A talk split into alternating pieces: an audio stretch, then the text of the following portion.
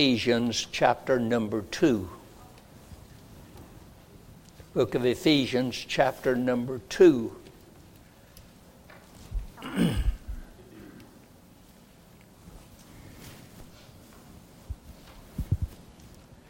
like to read for your hearing verses 1 through 10.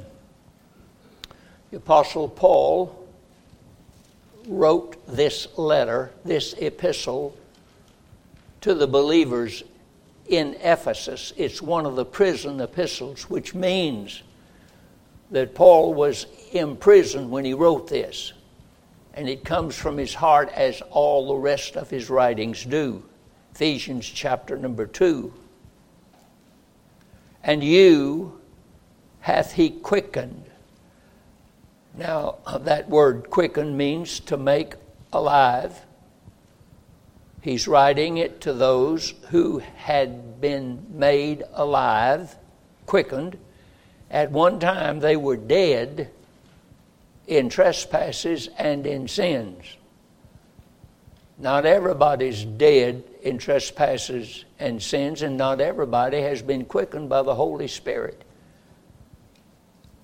But he talks about their past before the quickening took place wherein in time past you walked according to the course of this world, according to the prince of the power of the air, the spirit that now worketh in the children of disobedience, among whom also we all, and Paul includes himself in that statement, we all had our conversation in times past in the lusts of our flesh, fulfilling the lust of our flesh, fulfilling the desires of the flesh and of the mind, and were by nature the children of wrath, even as others. But God, who is rich in mercy, for his great love wherewith he loved us, even when we were dead in sins, hath quickened us together with Christ. By grace you're saved, and hath raised us up together and made us sit together in heavenly places in Christ Jesus, that in the ages to come he might show the exceeding riches of his grace in his kindness toward us through Christ Jesus. For by grace are you saved through faith and that not of yourselves. It's the gift of God. It's not of works, lest any man should boast. For we are his workmanship, created in Christ Jesus unto good works, which God hath before ordained that we should walk in them. I want you to look at verse number 8, one little short statement by grace are you saved. It is also repeated back in verse number 5. By grace you are saved. I want to speak on the subject of saving grace. Saving grace. And I encourage you to jot down some references because we're going to be giving a few of those out. And we may be going too fast for you to turn to them. I want you to jot it down. This is a very important message.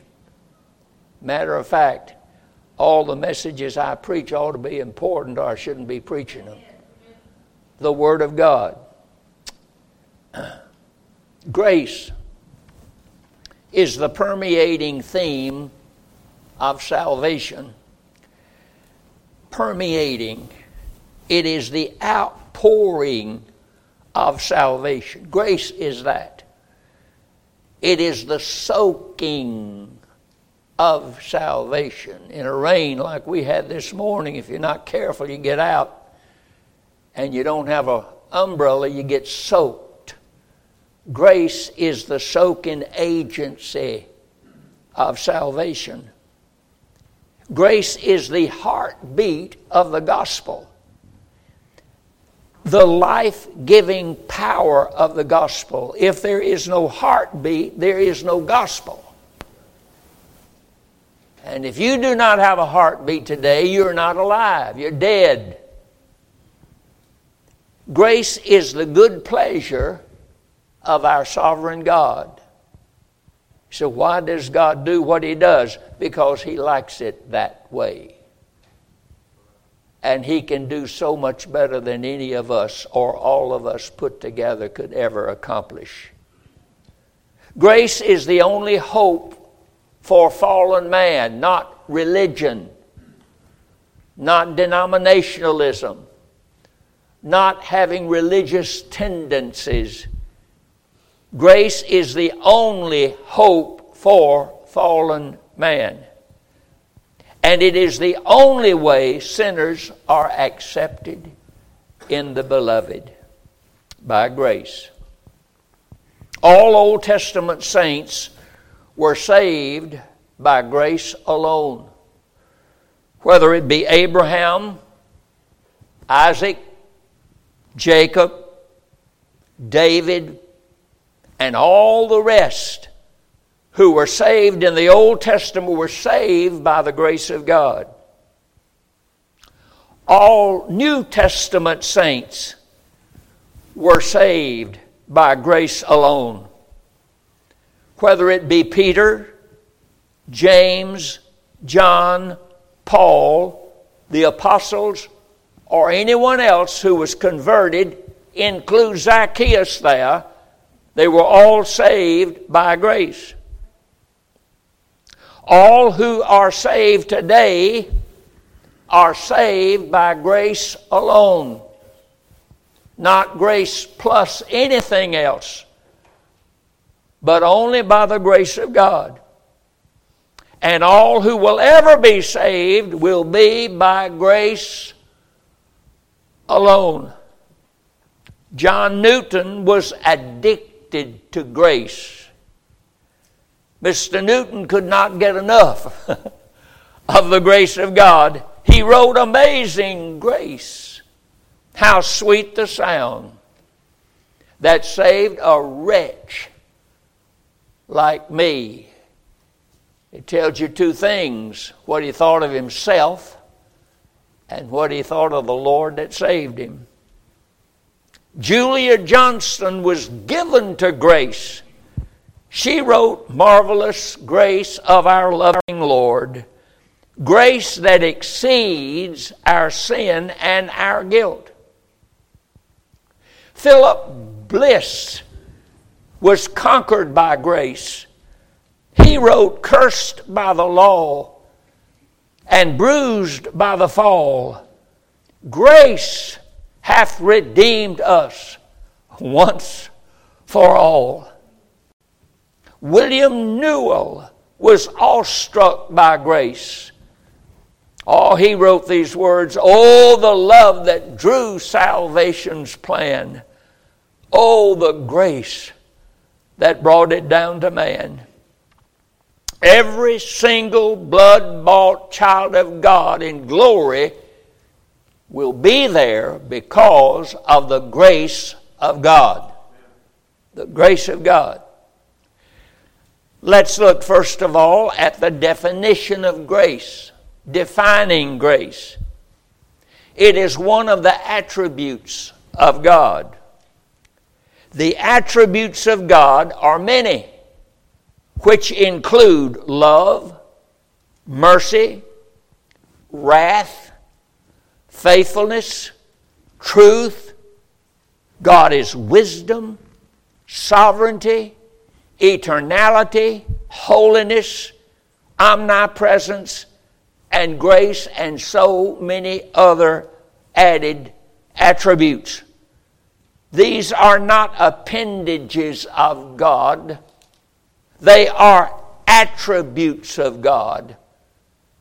It is not that God has a long arm of love, but that arm is wearing shorter and shorter and shorter and does not exist today as it did at other times in the Bible. It's not an appendage of God, something that just grows on God. It is God attributes. That's who God is. That's what God is all about. God cannot be separated from His attributes. If you could do that, He would no longer be God. Defining grace, it's one of the attributes of God. Not only that, it comes from the Greek word C H A R I S, charis.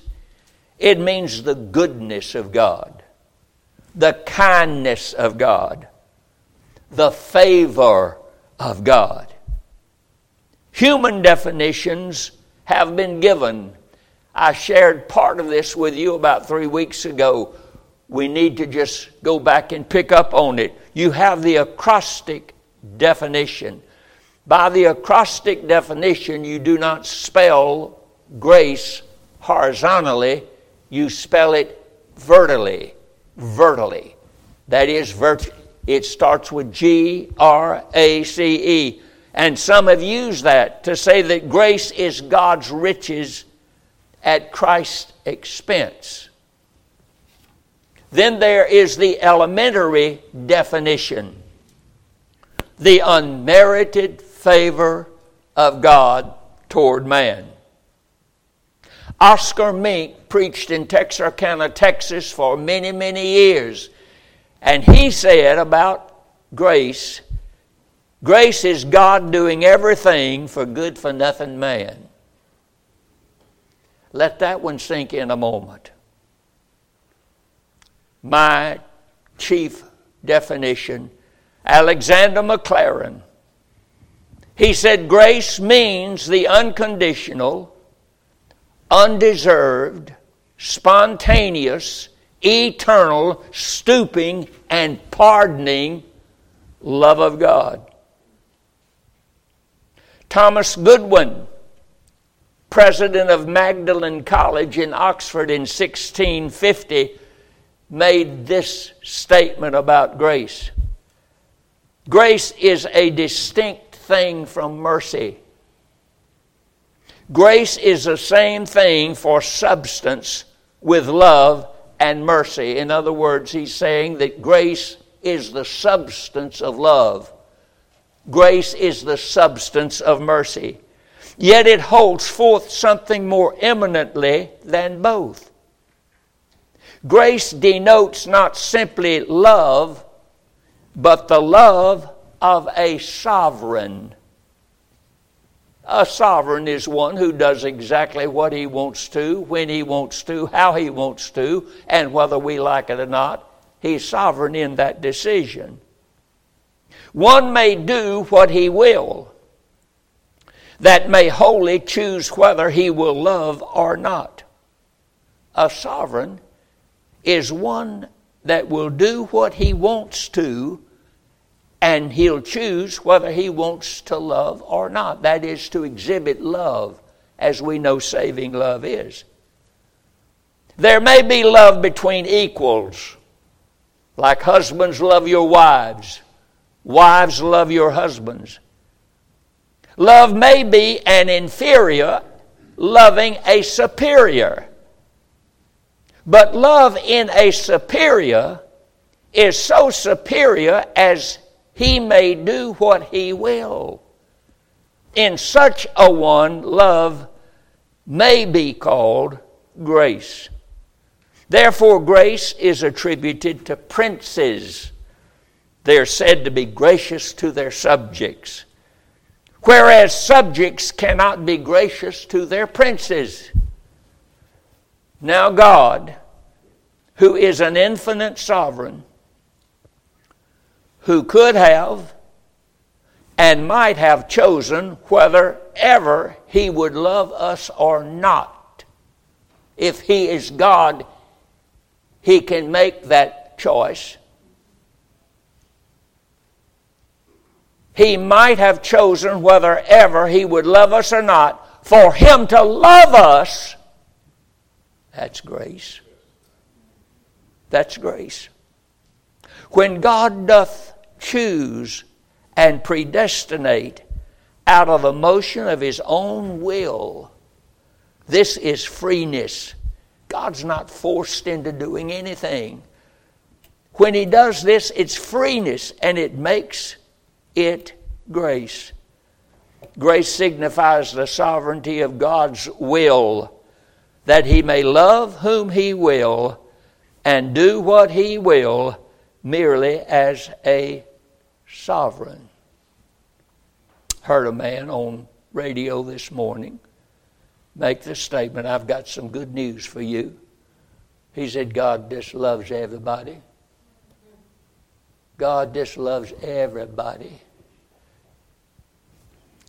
I didn't know how to get in touch with him. I would like to have interrupted his message and say, Question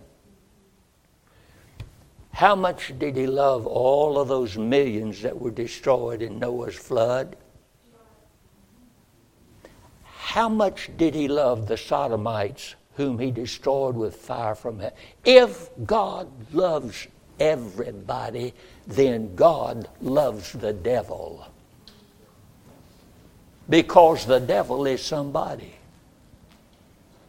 Free grace is the sole cause of all the parts and benefits of salvation. No such thing as salvation apart from grace.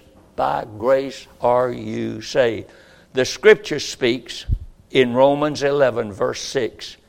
Now, if it's by grace, then it is no more of works. Now, this isn't Dan Kozart. This, this is the Word of God here speaking.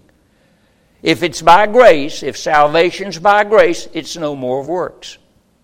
Otherwise, grace is no more grace. But if it be of works, then it is no more of grace. Otherwise, work is no more work. No wonder Paul was so clear in Ephesians 2 8, for by grace are you saved through faith, and that not of yourselves. It is the gift, it is the favor of God, not of works, lest any man should boast. So much for the definition of grace. Let's take a few moments, deal with the person of grace. Where does grace, from whence does grace originate? Where does it come from? The person of grace. John chapter 1, verse number 14 describes Jesus Christ as being full of grace and truth. The Bible says, And the Word was made flesh and dwelt among us, and we beheld his glory, the glory as of the only begotten of the Father, full of grace and truth. It is not that our Savior has a little bit of uh, truth and a little bit of. Grace. He's full of it. Full, filled, completely. Pleroo. He's full of grace and truth. And in John 1:17, the Bible talks about Jesus Christ bringing it down. The law was given by Moses, but grace and truth came by Jesus Christ. Listen again to this. Jesus Christ is the vehicle of grace, even as Moses was the vehicle of the law. Now, the only way in the world the people could get the law was that they had to have somebody to bring the law down to them. They could not so much as touch the mountain. If they touched the mountain, God would have killed them all. And so Moses becomes the vehicle to bring the law down. And if Moses doesn't bring the law down, they'll never have the law. Never. Jesus Christ is the vehicle of grace. He is the one that God so loved the world that He gave His only begotten Son, and Christ Jesus brought salvation down to man. Amen. Man does not elevate himself to get up to where salvation is.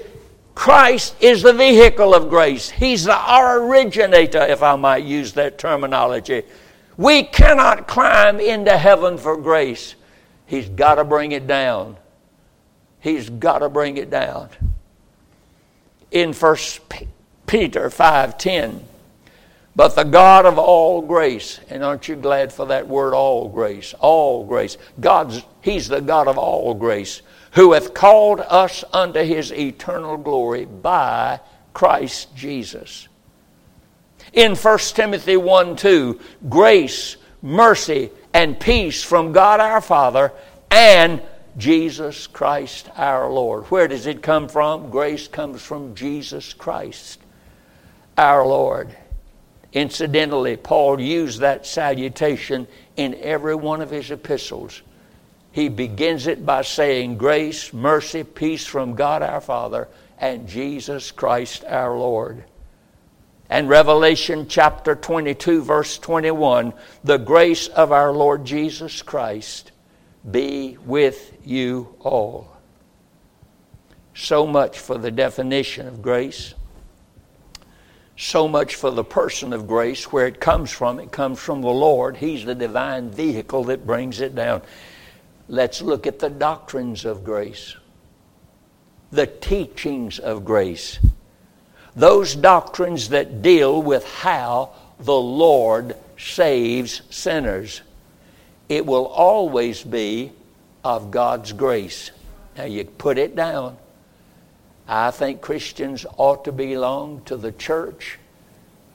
But my dear friends, belonging to the church is not where God's grace is to be found. It's to be found in He who founded the church on Himself, the rock. The doctrines of grace. Here we go.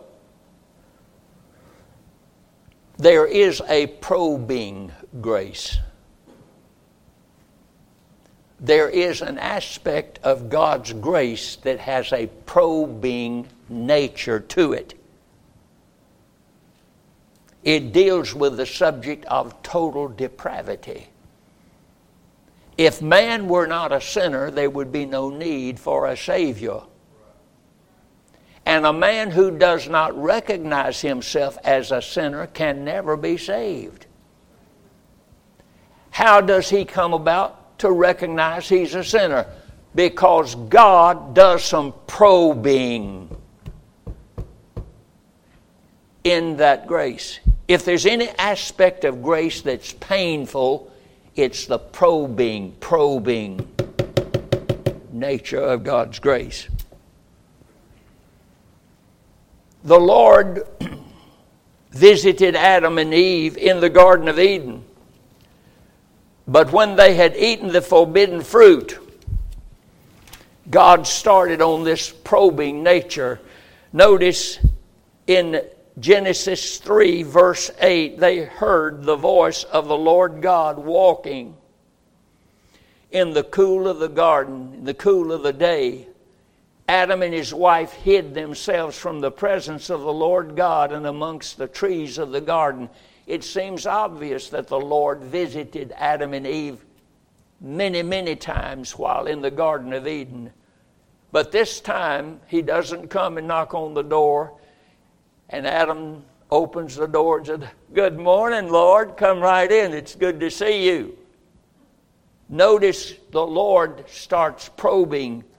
The Lord God called unto Adam and said, Where are you? Where are you? Adam said unto him, I heard your voice in the garden. I was afraid. I was naked. I hid myself. The Lord gives him some more questions. He said, Who told you you was naked? Huh? Have you eaten of the tree whereof I commanded thee that thou shouldst not eat? That's the last thing Adam wanted to talk about. But God, in His skill, took grace and began to probe. Because a man must see that he is a sinner before he can ever be saved. And it deals with our total depravity. Probing grace is the revealing, exposing grace of God that makes us aware of our sinful condition.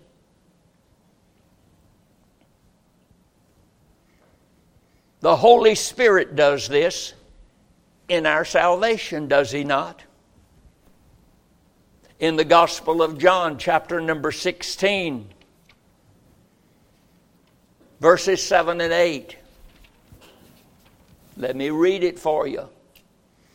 Nevertheless, I tell you the truth, it is expedient for you that I go away. If I go not away, the Comforter will not come unto you. But if I depart, I'll send him unto you. And when he is come, he will probe.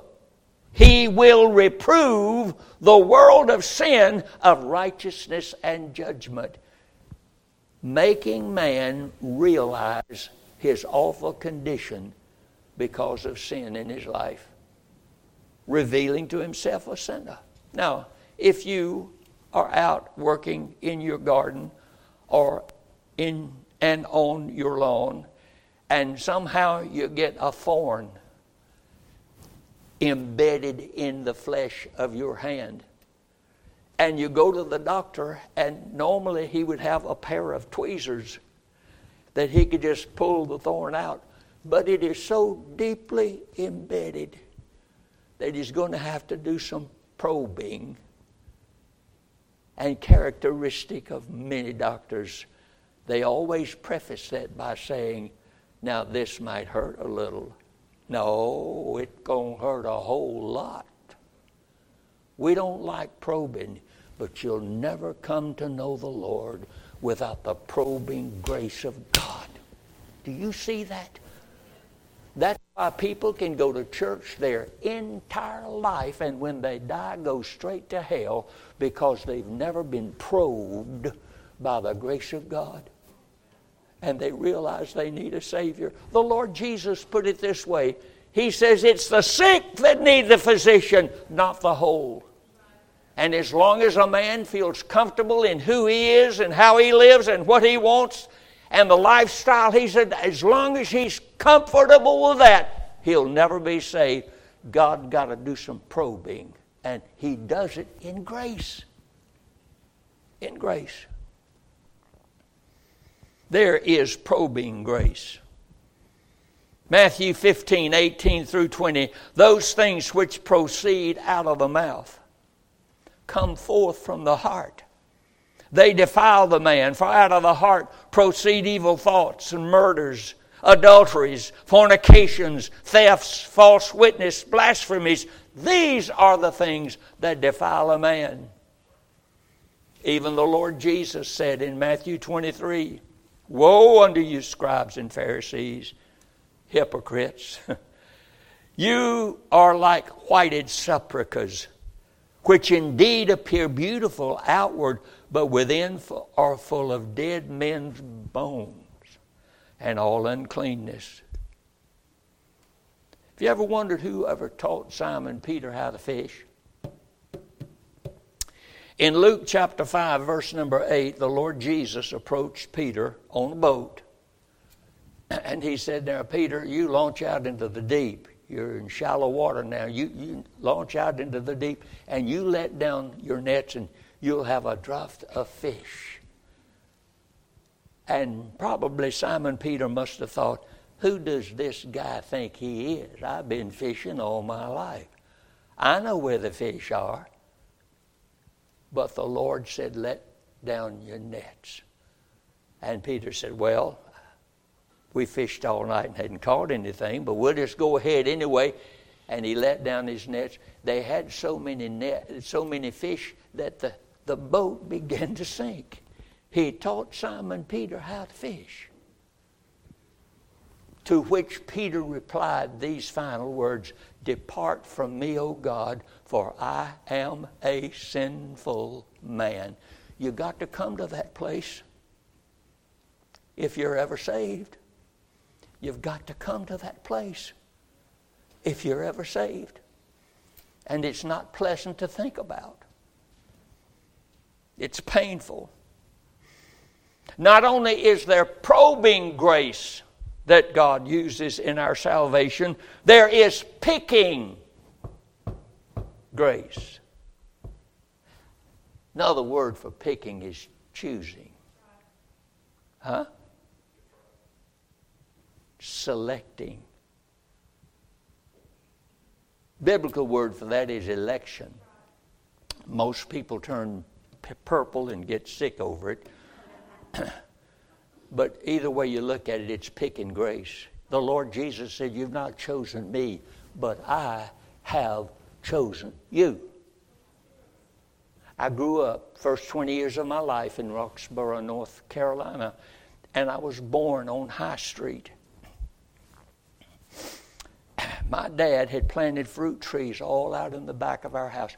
We had all kinds of fruit trees back there apple trees, peach trees, we had grapevines, we had pear trees, we had plum. I mean, anytime you wanted to, you could go back out there and pick some fruit.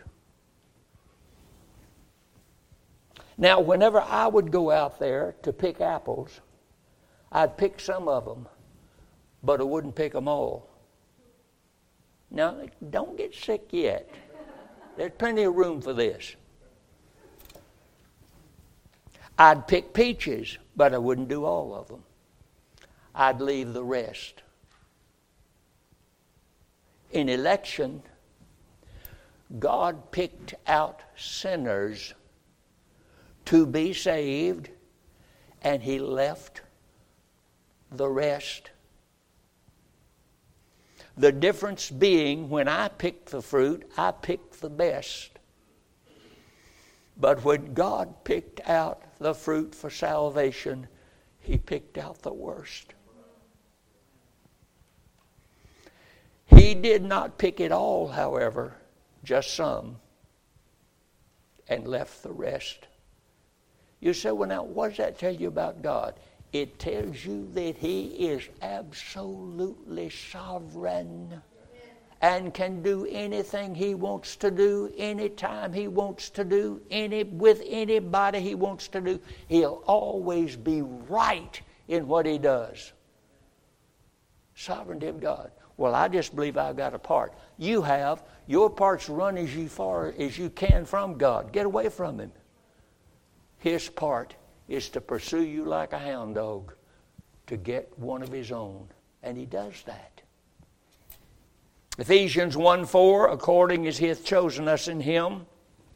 When did he do this? Before the foundation of the world.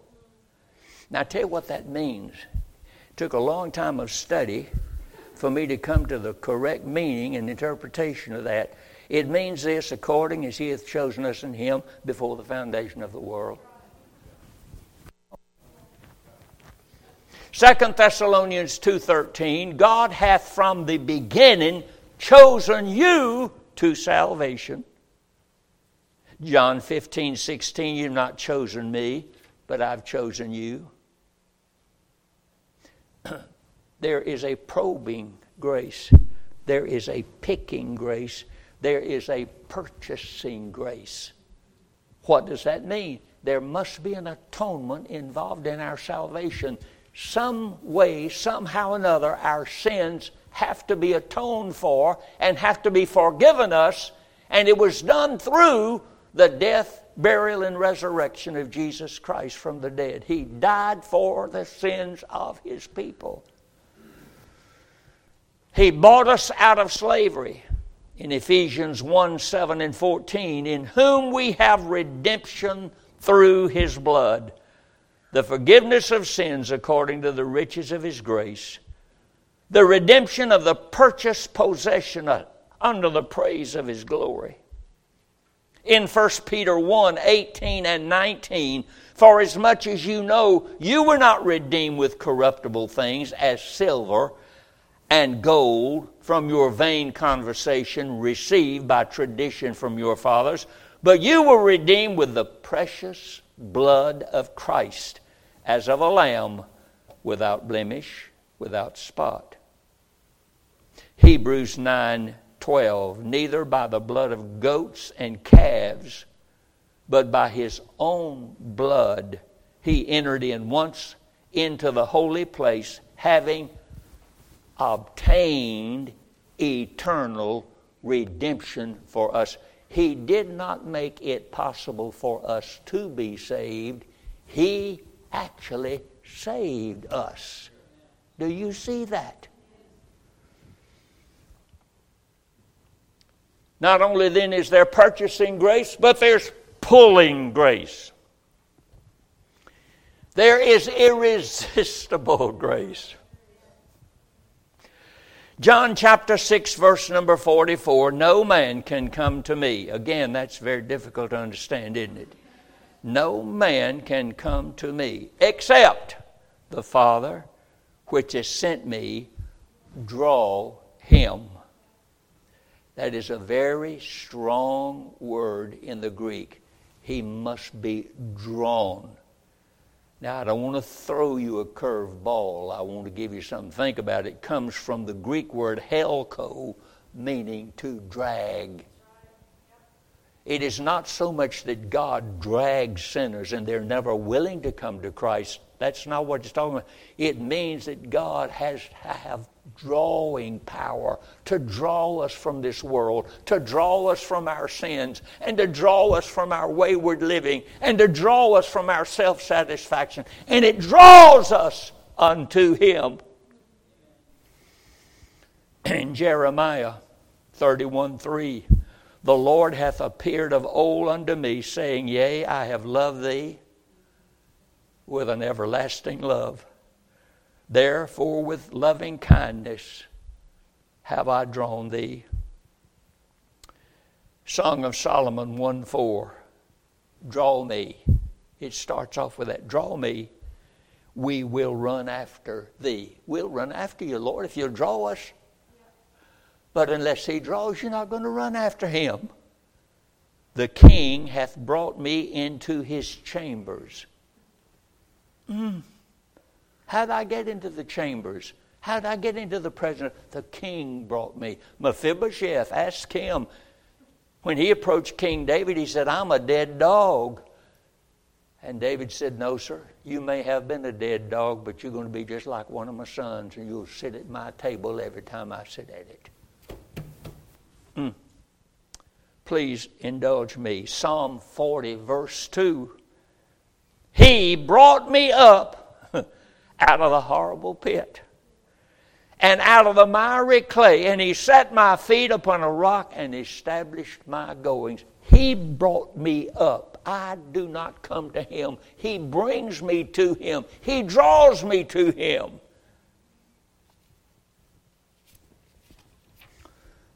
Then there is pushing grace. Hmm? That's perseverance. People evidence the fact that they've been saved by their perseverance. They evidence that fact. God's people may get knocked down, but they get up. The Lord is always there pushing us ahead into battle whether we feel like it or not. He thrusts us forth. When we fall, we get up again and again and again. And I've made this statement from this pulpit. You've heard it time and time again. As long as I'm here, you're going to hear it some more. I have spent my entire Christian experience getting up again. Getting up again. Have you failed since the Lord saved you? Sure, you have. If we say we've not sinned, we deceive ourselves, and the truth is not in us. It is not so much a matter that I accepted or went the way of a temptation and I'm sorry for it, but it means I get up. But I don't do that on my own power. It's the power of the Lord in grace that pushes us, pushes us forward now, this morning, where I live in Tyler, at 5 o'clock a.m., the lightning began. Exactly 17 minutes later, the rain began and the thunder began. And I tell you what, dear friends, at 5 o'clock in the morning, I don't know, I don't know about you, but I, I just I do love my bed. Huh?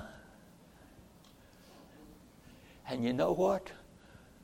The Lord began to push me and said, This is the Lord's day. Get out of the bed, son. You're going to church. That's why I'm here today. Did you get a little shove this morning? Or did you just think a little bit, wouldn't it be nice if this were Monday and I didn't have to go to work? Now, don't lie. Be honest. Aren't you grateful that when God saved you, He put within you that pushing, pushing, pushing, pushing? In 2 Corinthians 5:14 it's called constraining. The love of Christ constraineth us. Constraineth means to compel, to control, to hedge in, to drive ahead, to push forth. No wonder Paul spoke to the church at Philippi in chapter 2, verses 12 through 13, and said, Work out your own salvation with fear and trembling, for it is God which worketh in you both to will and to do his good pleasure. And finally, there is perfecting grace. That is our glorification. Our glorification. Newton put it this way Grace hath brought us safe thus far, and grace will lead us home. In Colossians 1 21 through 22, and you that were sometimes alienated and enemies in your mind by wicked works, yet now hath he reconciled in the body of his flesh through death to present you holy and unblameable and unreprovable in his sight. Unblameable in his sight. Can you imagine? No, you can't. I can't. I've never met anybody who could imagine the height and the depth of a statement like that. That one day we will stand before God unblameable. No blame. Jude 24 Now unto him that's able to keep you from falling and to present you faultless before the presence of his glory. Give me about five minutes and I'll try and get you out by 12, all right? The demonstration of grace. The demonstration of grace. Now, Rolfe Barnard used to say, "You really, it's good if you want to tell somebody the Lord has saved you. That's that's a good thing. If you feel in your heart you've trusted Christ and He's given you assurance in your soul, and according to the Word of God, you believe He has saved you, it, it, there's nothing wrong with telling somebody about it. But He added this statement to it. He said, You don't have to tell anybody because it'll get out on you every time. If God ever saves you, somebody's going to know a difference whether you open your mouth or not. Now, I'm not saying we shouldn't testify and witness. I'm just simply saying He makes such a difference in our lives that somebody says we're either been saved by the grace of God or we're crazy. It's not the Dan Cozart I knew. When I came into the doctrine of grace, I was accused. Well, I, I won't go into it. Oh, my, my goodness one particular person said that it's shame that my mental faculties had begun to get so weak. I never thought he'd stoop that low. He just he's lost it all. No, I gained it. This is a faithful saying, worthy of all acceptation, that Christ Jesus came into the world to save sinners, of whom I am chief. Incidentally, that word chief is protos. Protos. It means first in rank or time. Christ Jesus came into the world to save sinners, of whom I am chief. Howbeit, for this cause I obtain mercy, that in me first, protos, Jesus Christ might show forth all long suffering for a pattern to them which hereafter should believe on him to life everlasting. Protos, first in rank or time. Paul called himself the number one criminal. Saul Paul hated Jesus Christ. He hated the churches of Jesus Christ. He was a criminal. And yet, God bestowed saving grace on him. He interrupted Paul's life and plans and saved him by his grace. Only God's grace can save the number one sinner. And if God could save the number one sinner, don't you think He could save you? That when Christ died for sinners, and the scripture's very plain there, when Christ died for sinners, He will in no wise turn away those that come unto Him by faith, and they come because of grace, God's blessed grace. The sinner's only hope is in the grace of our Lord and Savior, Jesus Christ. Salvation does not exist outside of Him. Trust Him. Believe on the Lord Jesus Christ, and thou shalt be saved. Shall we stand for prayer?